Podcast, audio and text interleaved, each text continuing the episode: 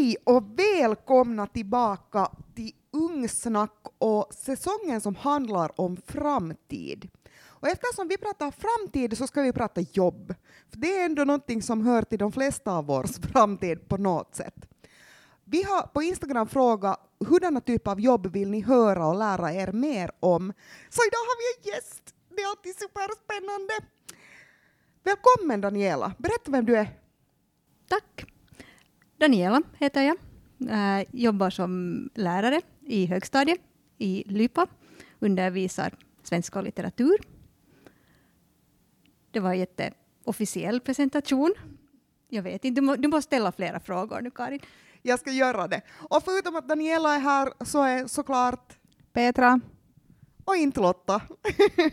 så idag går vi på det här gänget och som sagt vi ska prata jobb. Och du ska få berätta hur det är att vara lärare. Men före vi går in på det, berätta, vad vill ni bli när ni blir stora?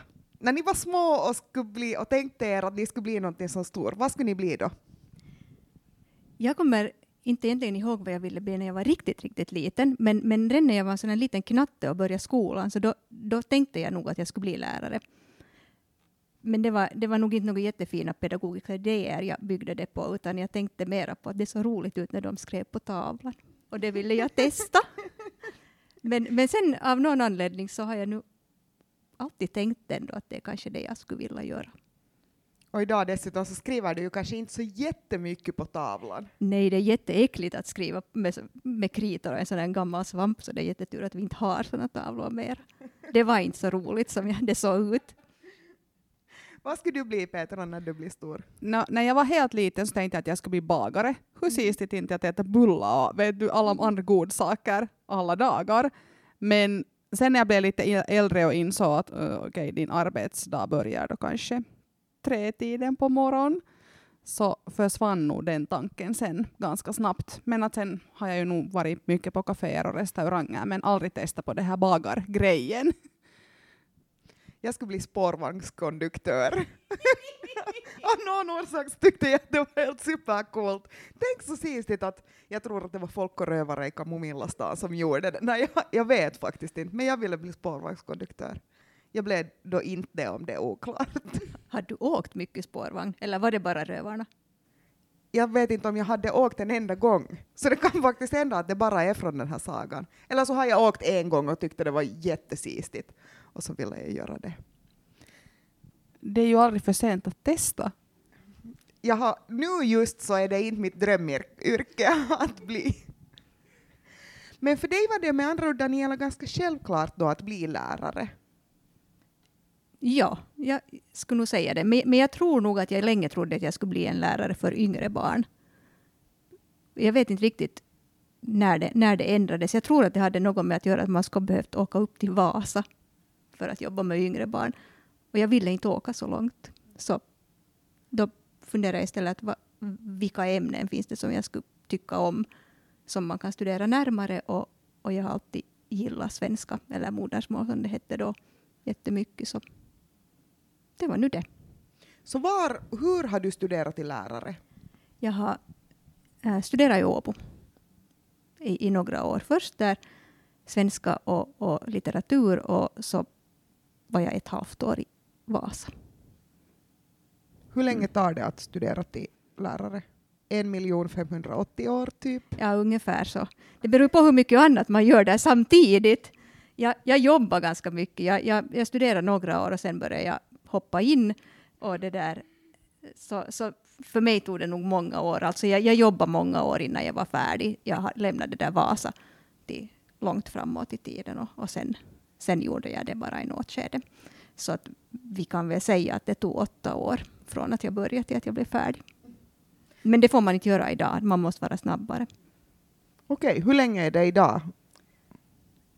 Nu är det en jättebra fråga du ställer. Jag vet inte. Kan, det kan vara fem år. Det kan faktiskt vara en så pass tajt gräns. Jag är lite osäker. Hur kom du Petra på vad du ska bli när du blir stor? Eftersom du då inte blev bagare, men hur kom du på att bli ungdomsarbetare? För det var inte en barndomsdröm för dig. Uh, nej, det var det nog inte. Men alltså jag var ganska länge hemma med barnen, nästan i tio år. Och medan de blev äldre så var jag så att nu måste jag liksom börja titta på att vad vill jag göra. Så jag tror att det kom liksom därifrån det där att, no, att kanske med ungdomar skulle vara kiva att jobba. Så sen började jag studera när vår yngsta var två år. Ja, så det kom nog säkert därifrån. Men det måste ju ha ändrats, Daniela, för dig, att det här med att skriva på tavlan kan, var ju kanske inte som... Hur gammal var det när du sökte in till Lärarhögskolan? Ja, så gammal som man nu är då när man har tagit studenten, när man har gått helt sådär enligt, kan, kanske man är 19 då, mm. ungefär.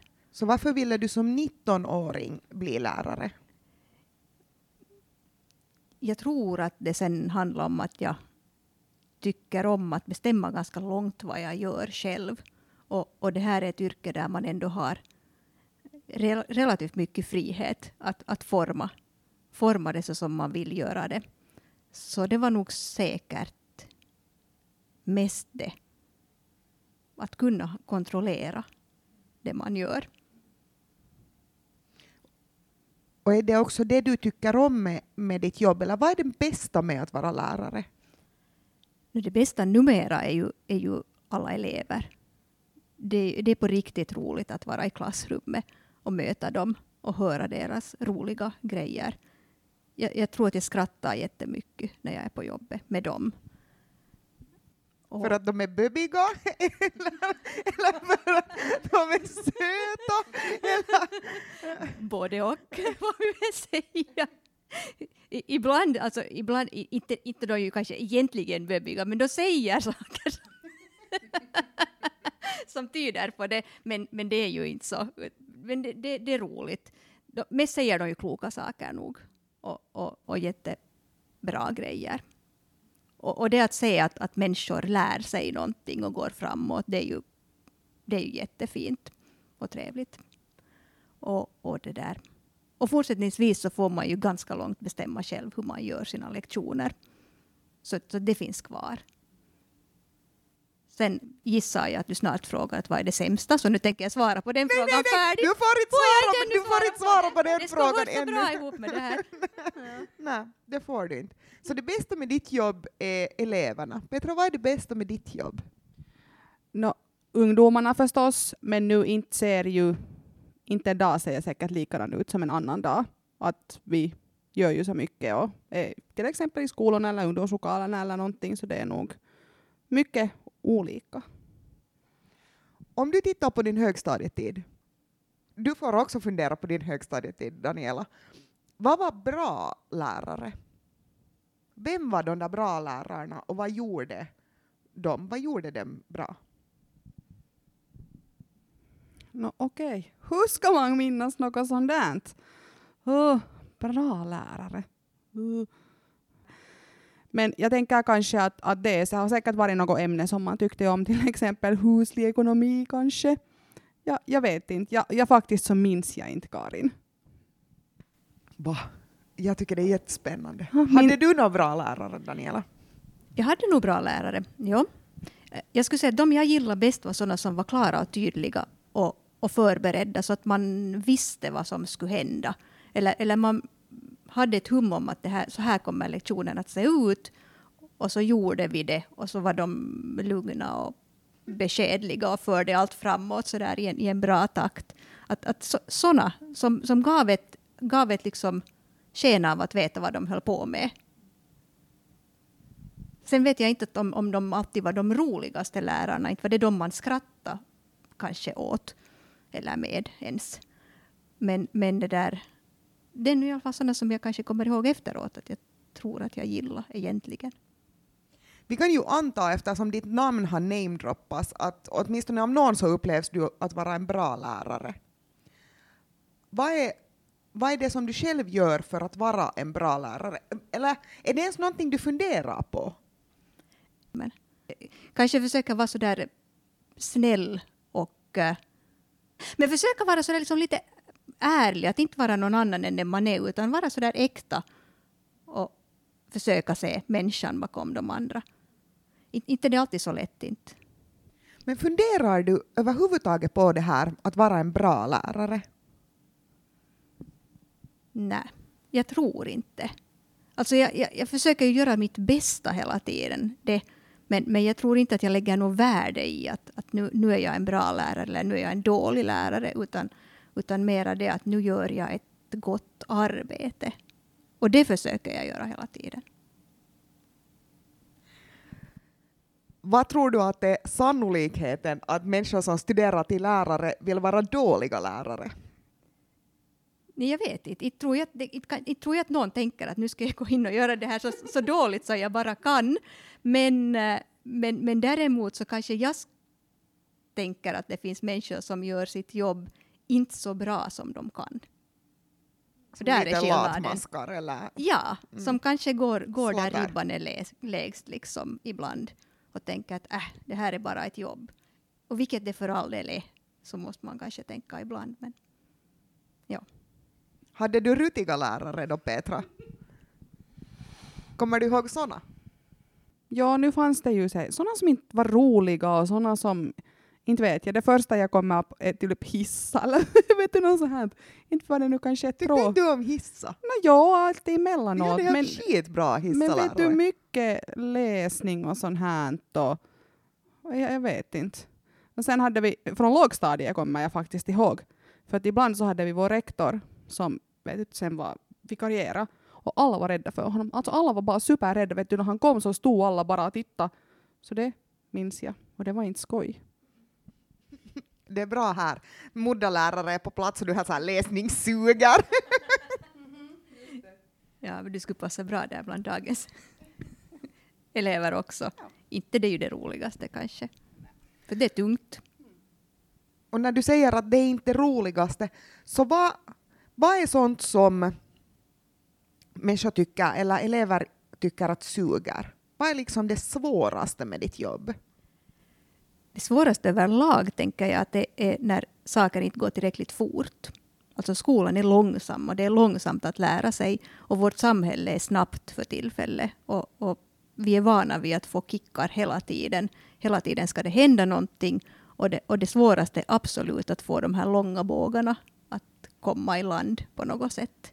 Att ha tålamod att läsa i 15 minuter. Det är jättesvårt. Och det är långsamt att läsa, jag håller med dig. Och det är någonting som man behöver... Eller jag, blir, jag märker åtminstone själv att om inte jag läser på lång tid så blir jag långsammare. Och sen börjar det gå fortare när jag igen börjar läsa. Mm. Det är det där med läskondition som går neråt, precis som vår riktiga kondition också. Så det är svårast med ditt jobb. Vad är, vad är det värsta? Nu får du svara på den frågan. Ja, nu får jag svara. Det värsta är när, när plötsligt någon har hittat på att en massa saker som de kan bestämma över mig. Alltså det har under de, ja, egentligen under alla år som, som jag har jobbat som lärare, så, så det kommer till saker hela tiden, så små saker. Det här ska du göra, och det här ska du göra, och det här, och det här, och det här. Har du inte gjort det där, plötsligt så har vi, plötsligt är det inte det fria yrket mera, utan det, det finns en massa saker som man måste, och det finns en massa saker som det egentligen, så har man inte tid för det.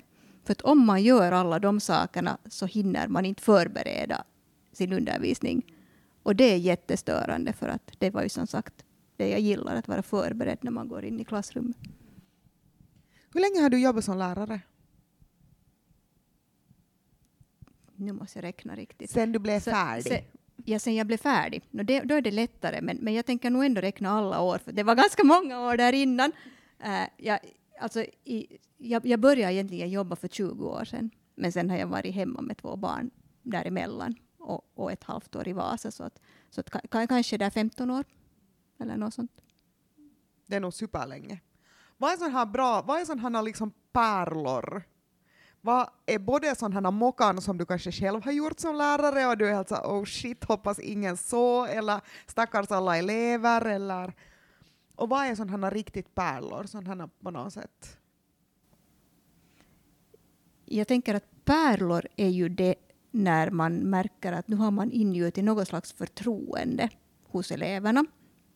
Så varje gång när man får en text där, där någon elev skriver något jättepersonligt så blir jag jätteglad fast det kanske kan vara jobbiga saker till och med man läser. Men för då tänker jag att då har, då har man liksom lyckats. Att om man, om man får en elev att berätta någonting sånt.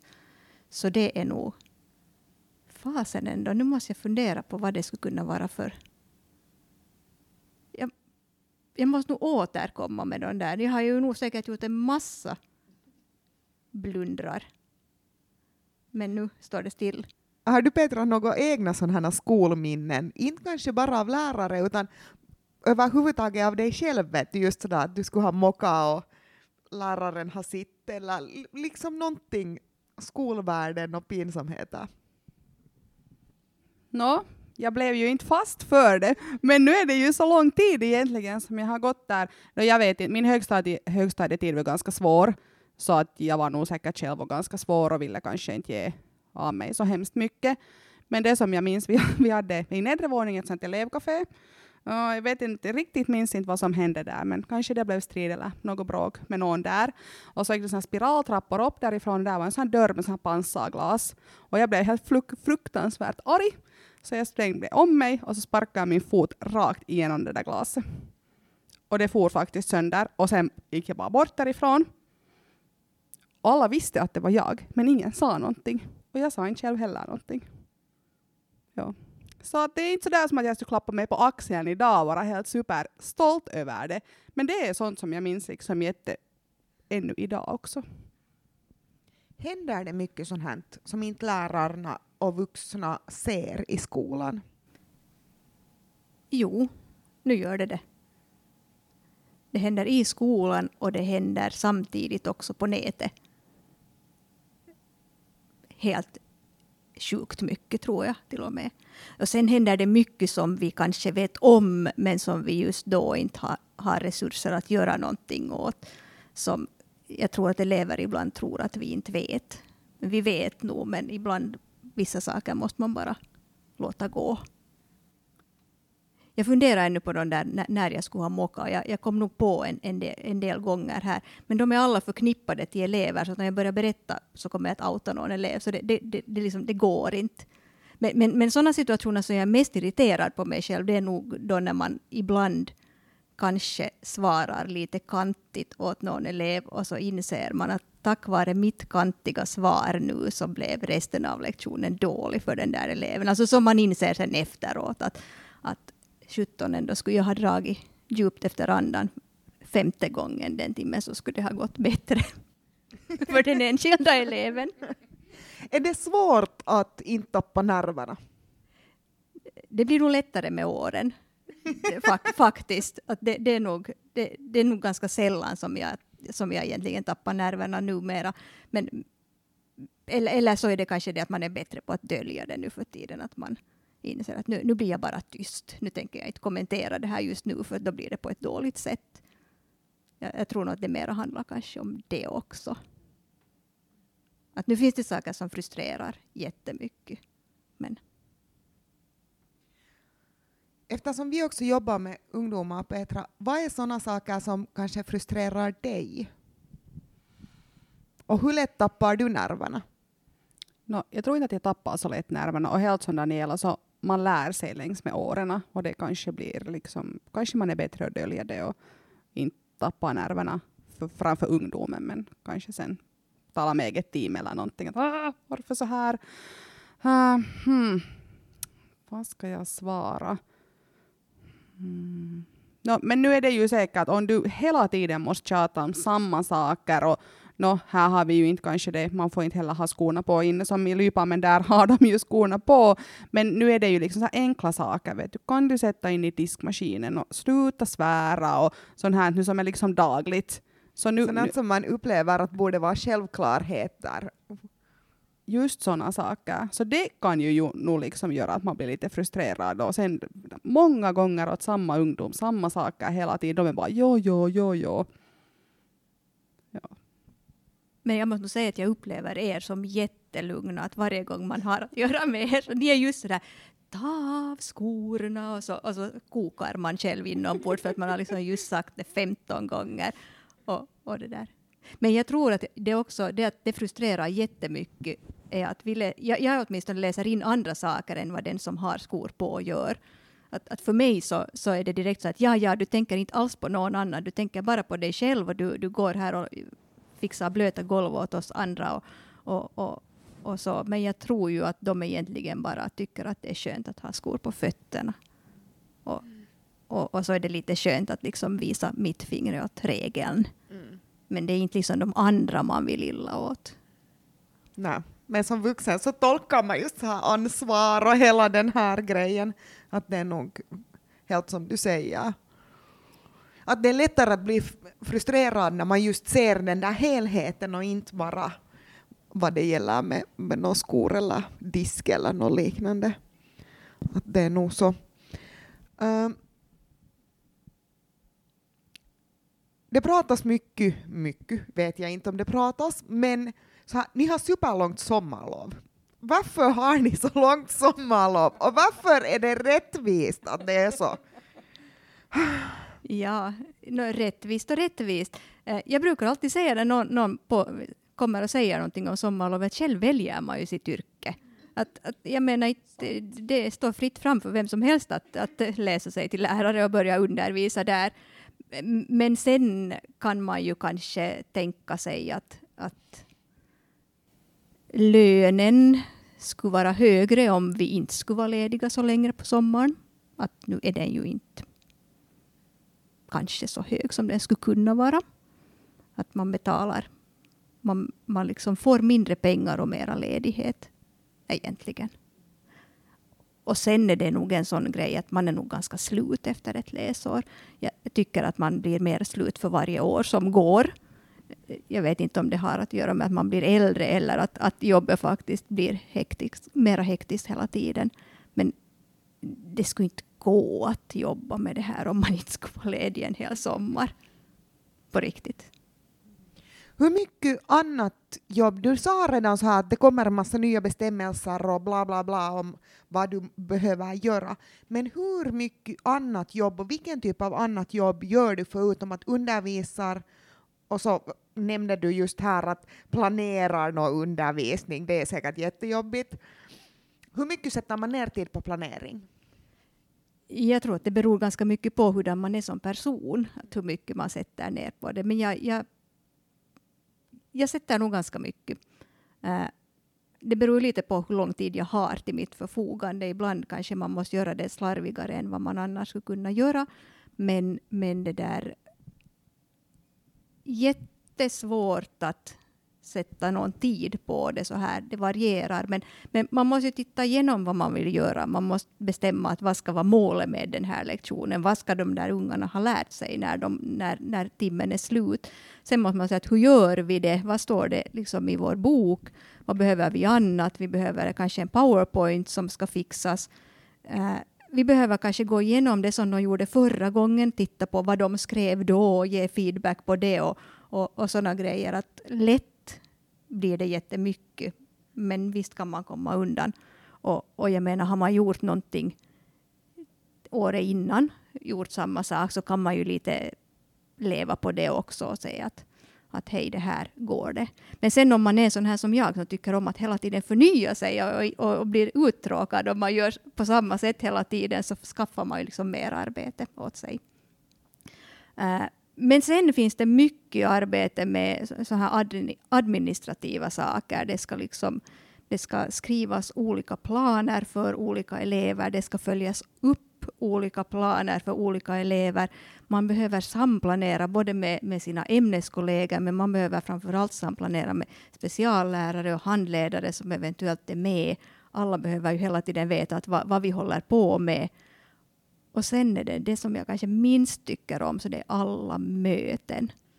Alla möten och alla konstiga projekt som är nya för varje läsår och ska liksom planeras och genomföras och allt äter jättemycket tid. Så hur mycket av din arbetstid är egentligen i klassrum och undervisning? No, det är nog, vad ska vi säga, ljuger jag månne och jag säger under hälften. Så det beror lite på vilket ämne. Vi ska inte gå in på den här diskussionen nu, hur många timmar man ska undervisa i olika Nej, ämnen. nej, men, alls, men, men, det där, men, men, så det beror nog på. Men för mig är det under hälften av arbetstiden i klassrummet. Vad tyckte du Petra, vi kan inte prata med dig för du tyckte bara att det saker suger. Vad tycker du om läxor? Inte kanske i högstadiet, men vad är din tanke nu? No, nu tycker jag att läxor är viktiga. Jag har ju tre barn där hemma som man ibland får kanske lite kämpa med. Men nu är det ju liksom, du har gått igenom någonting på timmen, sen kommer du hem och kollar du lite igenom, så det kanske är lite lättare sen när du har prov eller någonting. Sen tycker jag att läxor är viktiga. För har ni hört det här att lärare ger bara läxor för att jävlas? Jag har hört det, jag kanske inte håller med om det. Men, men det där, Vilket lust, lustigt att en lärare inte håller ja, med. ja, ja. Jag tycker ju andra sidan att om man ska ge en läxa så det ska vara en idé med den läxan. Det är, ingen, det är liksom ingen idé att ge en läxa bara för att man ska ha en läxa. Då är man hellre utan. Sen kan jag ur föräldraperspektiv nog ibland sucka över läxor. Det måste jag nog erkänna. Jag tycker att det är jättetråkigt att göra läxor med barn. Petra är helt nöjd. Ja, jag är egentligen kanske nöjd därför för att jag jobbar så mycket kvällsturer. Så jag sköter aldrig de där läxorna. Vet du, på riktigt så kan det gå helt så här flera månader. Och så är jag helt så att, ah, vad är det ni håller på med? Men den andra har väl koll på där hemma sen.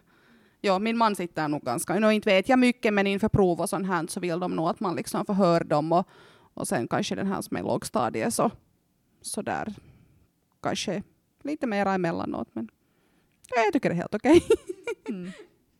Jo, inte, inte det. Det finns värre saker. Jag, jag tror att det kanske bara är det att man är det, det är så samma som det som man annars håller på med. Att det känns som att man fortsätter sin arbetsdag när man kommer hem och ska göra läxor. Eller se till att de blir gjorda, han, han, handlar det nu kanske främst om. Nå, kan du förklara för mig, eller egentligen för våra lyssnare, ehm, varför behöver man lära sig en massa onödiga saker i skolan som man inte behöver i framtiden? Ja, nu kanske du, nu kanske du frågar fel person. Jag tänker ju så här, allt, allt det som man lär sig i mitt ämne så behöver man ju i framtiden. Nå nej, nå nej. Uh, jag tror att det handlar mycket om att man ska, liksom, man, man behöver någon slags allmänbildning för, för att liksom kunna lära sig nya saker. Man, man kanske inte behöver precis allt man lär sig i skolan, men, men en del av det man lär sig så behöver man ha där för att sen kunna hänga upp ny kunskap på. Att om du, om du har en helt blank hjärna så, så kommer det liksom, allt som kommer emot dig, alla nyheter, alltså du har inget sammanhang att sätta dem i och du fattar inte hur det hänger ihop om du inte har någon slags grund. Så ja, det är väl det som är svaret, att du behöver grunden. Så egentligen är det inte onödigt, fast det kanske känns så. Och fast det kanske just känns så här som att jag inte behöver den här informationen. Men an, all information man har är ju inte medveten heller, utan Nej. den faktiskt samlas bara dit någonstans. Jo.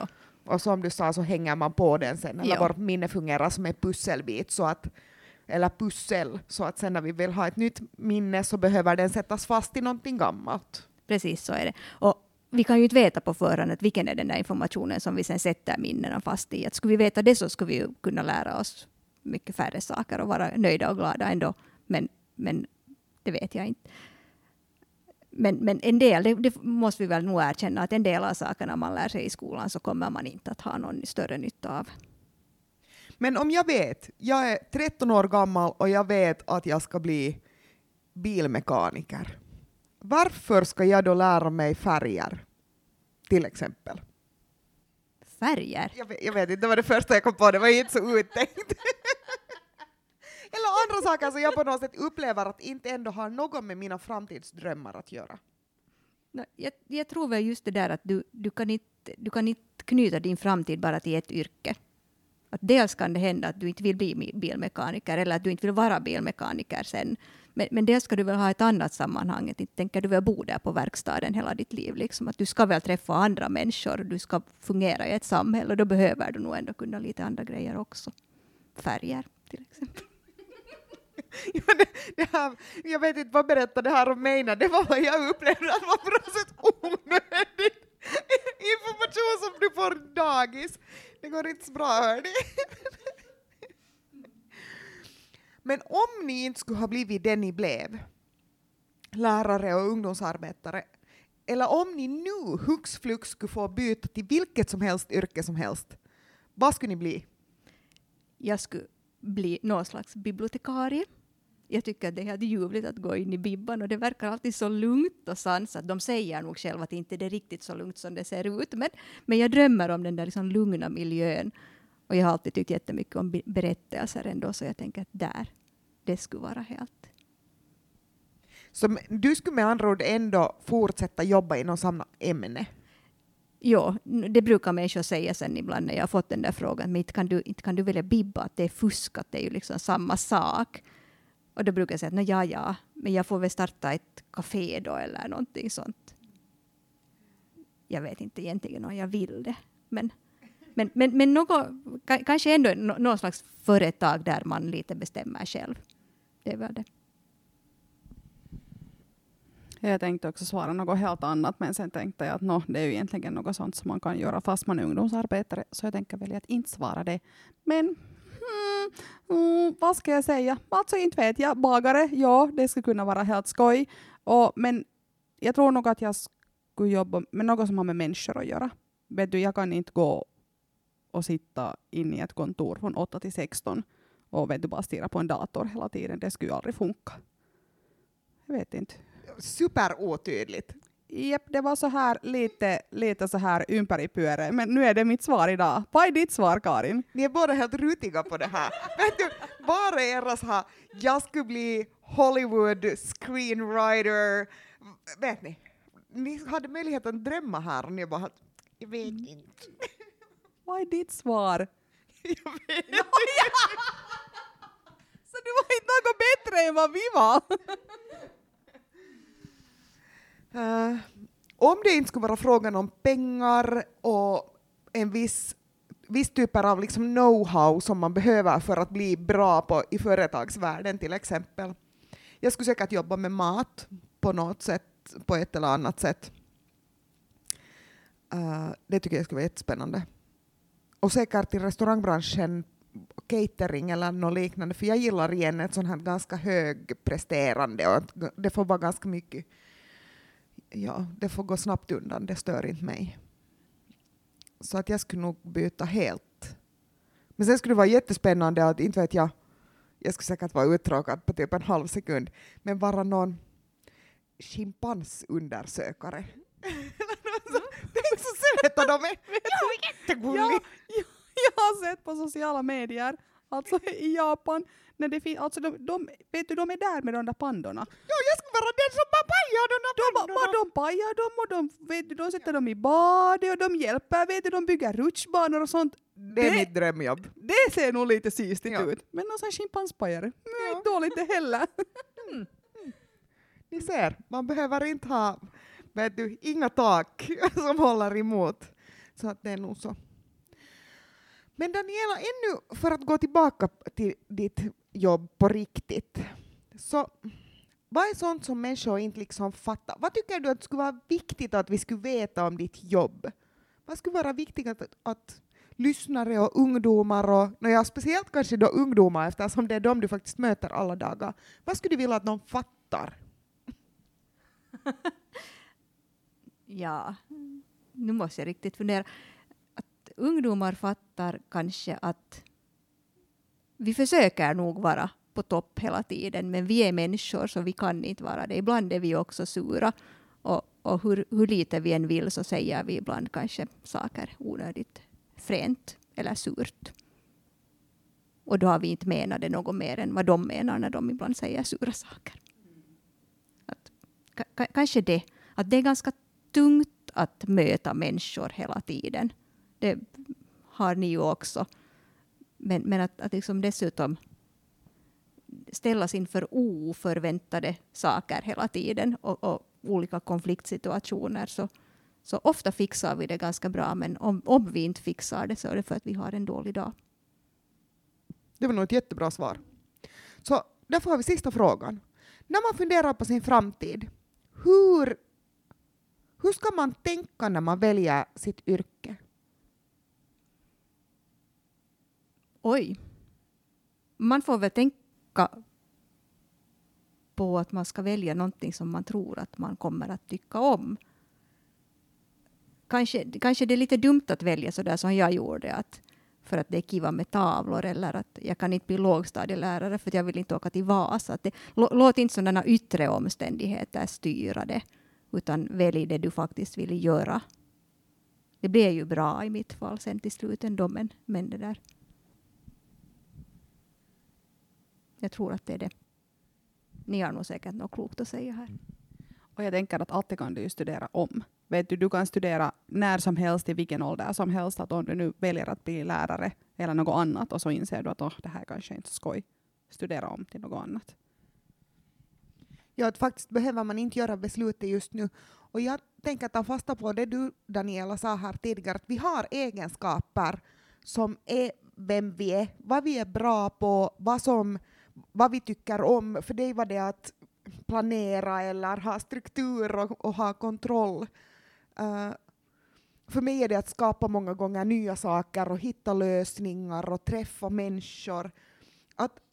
Om man inte vet vilken bransch man vill ha, så då ändå fundera, det här är saker som jag mår bra av, det här är saker som jag tycker om och är bra på.